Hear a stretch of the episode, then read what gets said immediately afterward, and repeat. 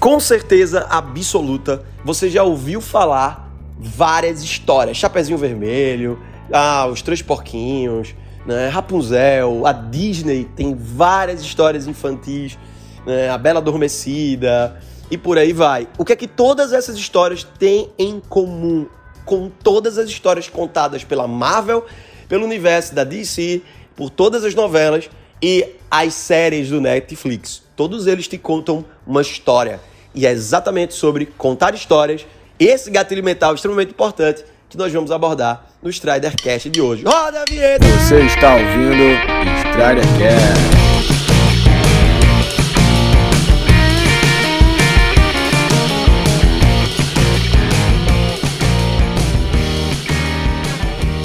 Vamos lá, dando continuidade à nossa sequência, né?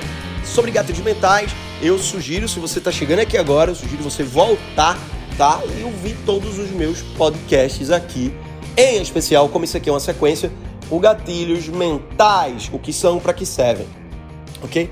Ah, histórias são poderosos gatilhos mentais. Por quê? Porque desde criança nós fomos condicionados a parar para ouvir histórias. Então, talvez seu pai contava história para você dormir, meu pai contava histórias para eu e meu irmão dormir quando a gente era pirralho. É, minha, minha, meu imaginário, o imaginário infantil, nosso imaginário infantil, ele é cheio de histórias. Os antigos, os ancestrais se reuniam ao redor da fogueira e era aquele momento, através da contação de histórias, que o conhecimento era passado de forma oral. Não existiam livros, tá? Então, nosso inconsciente, ele ele tá cheio né, de gatilhos associados a histórias, né?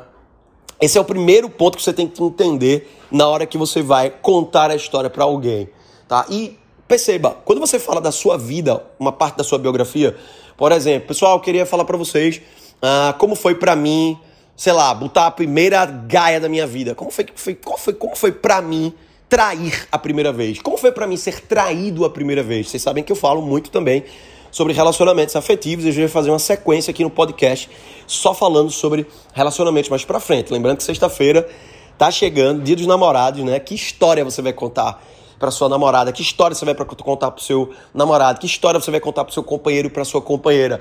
A história é um dos gatilhos mentais mais poderosos. Você paga 50 reais, 30 reais, 25 reais para ficar duas horas sentado numa cadeira ouvindo as historinhas que a Marvel te conta, ouvindo as historinhas que a Netflix te conta, ouvindo as historinhas que as novelas te contam.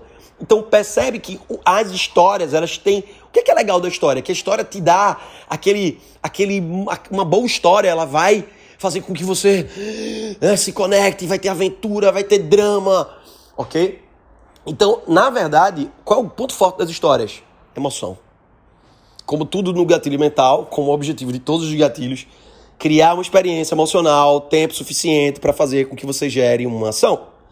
Tá? Para você poder se é, o tempo que eu mantenho sua atenção conectada comigo, eu vou sutilmente, né, te entregar certos conteúdos de uma forma específica para fazer com que o tempo que você está prestando atenção em mim, você se sinta compelido a tomar uma decisão.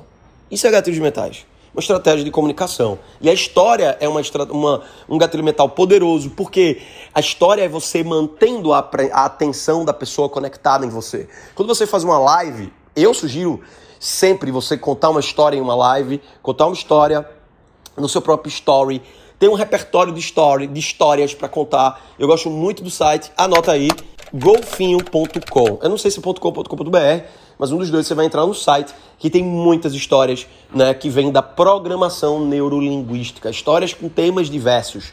Você escolhe o tema e a história vai aparecer ali para você. Histórias sempre com lições no final, com lições de aprendizado. Tá? Com momentos em que você pode né, entender né, que aquela, aquela história está te passando uma mensagem e que aquela mensagem vai uh, influenciar você de alguma forma. A gente sabe que tudo aquilo que você coloca a sua atenção por uma determinada quantidade de tempo, aquilo vai te influenciar, ok? Vai te programar. Então, histórias são boas estratégias de comunicação para fazer com que você seja programado de uma forma mais interessante. Tá? Então, eu sempre sugiro você ter várias histórias na manga, várias, várias histórias. Abrir palestras e treinamentos com histórias, fechar palestras e treinamentos com histórias é muito bom, tá? Para fazer você manter a audiência, porque a história ela tem um início, meio e um fim. Então, quando você fala era uma vez, a maioria das pessoas já tá, já quer ouvir o final, porque a gente está programado a sentir que o final das histórias são legais, que o final das histórias são bacanas, que é no final que vem a recompensa. É isso é o que é o legal da história. E, e daí, né, essa habilidade de contar histórias, tá? Você pode incluir dentro a jornada do herói. Vale a pena ler e estudar a jornada do herói. Como é que funciona arquetipicamente a jornada do herói? Quando você entende de jornada do herói, você entende por que, que a maioria das histórias segue o roteiro programado da jornada do herói. Ele tinha um problema e um grande desafio, e aí, diante desse desafio, ele despertou um poder e encontrou um mentor, e esse mentor encontrou uma tarefa, e essa. E assim vai, tá? Então, o que é que você precisa entender na hora de contar a história? Tonalidade de voz, gestos, Tá? É muito legal quando você está desinibido ao ponto de contar uma história interpretando a voz dos personagens. Né? Então, eu, eu, tenho uma história que eu gosto muito, que é a história do gato e o tigre na floresta. Né? Fala que o tigre estava lá andando na floresta enquanto ele andava com os passos pesados, bou, bou, bou. Ele encontrou um gato tão super tranquilo, deitado no meio da estrada. Né? O gato olhou para a cara do tigre assim, bem bem tipo assim, tô, não tô nem aí. O tigre achou estranho, porque o tigre olhou pro gato, pensou assim, como é que esse cara, como é que ele não tá tendo medo de mim, um ser insignificante, pequeno desse, tipo, do tamanho da minha, uma pata minha, como é que ele não correu ainda, por que, que ele não tá com medo? No início o tigre, o tigre ficou meio boladão, né, o tigre olhou o gato, falou, que porra é essa? E botou pra cima do gato. O gato rapidamente, subiu numa árvore, entrou no meio das folhas, o tigre ficou pistola, né, começou a tigre, o tigre vai rugir, não sei, ele começou a grunir, sei lá, ele começou a fazer embaixo da árvore, tentou subir na árvore, só que o gato subiu numa árvore fina o suficiente para o tigre não subir e forte o suficiente para o tigre não derrubar.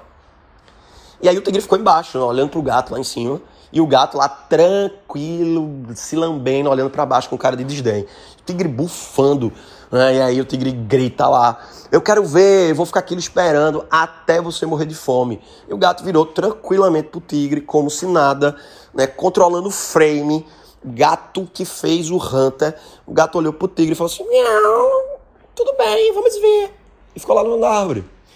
Diz a história que quando a fome começou a bater, toda vez que o estômago do tigre, que precisava comer muito mais que o gato, começava a roncar, mano, dava para ouvir pela floresta, o gato saltava em uma outra em outro galho, pegava um passarinho, comia, lambia os dedinhos, olhava pra cara do tigre, puto da vida, pistola. É, até que o tigre percebeu que não ia, não ia dar para ele. E ele decidiu ser astuto. Aí ele virou pro gato e falou: Gato, é o seguinte, vamos fazer um acordo, tá? Desce daí. Você desce dessa árvore. E aí, quando você descer da árvore, eu vou. Eu quero que você me ensine o pulo do gato. Se você me ensinar o pulo do gato, eu vou te promover. Você vai ser, na minha ausência aqui na floresta, você é o rei tá? E você vai ser meu braço direito. Eu não vou te comer, não vou comer nenhum gato mais. Então, cara, aí o gato olhou pra cara do tigre, olhou. O gato deve ter pensado alguma coisa tipo assim, esse cara.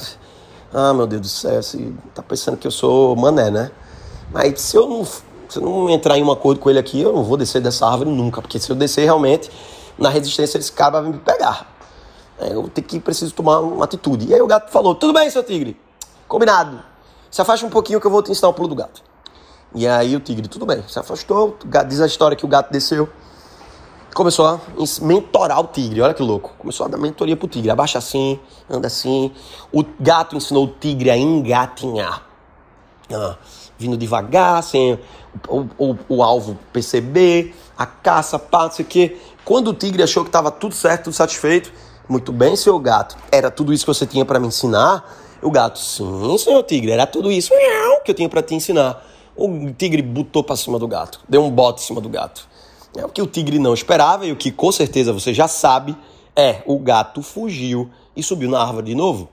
E o tigre puto da vida começou a praguejar, começou a gritar, rugir os caralho embaixo da árvore e o gato lá tranquilo. Né? O tigre se sentiu enganado e o gato virou pro tigre e falou: Tigre, desculpa, mas eu nunca vou te ensinar o pulo do gato porque é da sua natureza ser assim, e é da minha natureza ser assim. Aí ele diz que o tigre fica super chateado e vai embora gritando e rugindo dentro da floresta. Moral da história. Tá? Ah, essa história é uma história que tem muitas histórias dentro dela. E ela tem muitas lições dentro dela. Talvez a lição mais óbvia que você tenha pego da história é sempre tenha suas reservas, né? Você não sabe nunca quem tá lidando. Tenha sempre o pulo do gato. Qual é o pulo do gato da sua vida? Eu queria que você fizesse, um exercício. Se você pudesse escrever, o que é, que é o pulo do gato? O que é que você faz que outras pessoas pagariam para ter mentoria com você? O que é que você pode fazer, né, para ter outras pessoas admirando você? O que é que só você faz do jeito que você faz, do jeito da forma que você faz? Que tipo de entrega é essa? Que tipo de pulo do gato é esse que você tem? Se você tiver com dificuldade para identificar qual o pulo do seu gato, do gato que você é, é porque você ainda não fez as pazes com você mesmo. E eu tô aqui para te dizer, terminando essa história, que seu passado não define seu futuro. Seu passado pode definir quem você é agora, mas amanhã você define aqui, gato ou tigre.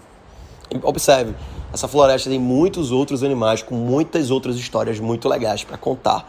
Esse foi o gatilho, é, o gatilho mental da história. Eu sou Marcos Strider, tamo junto, até o nosso próximo Stridercast.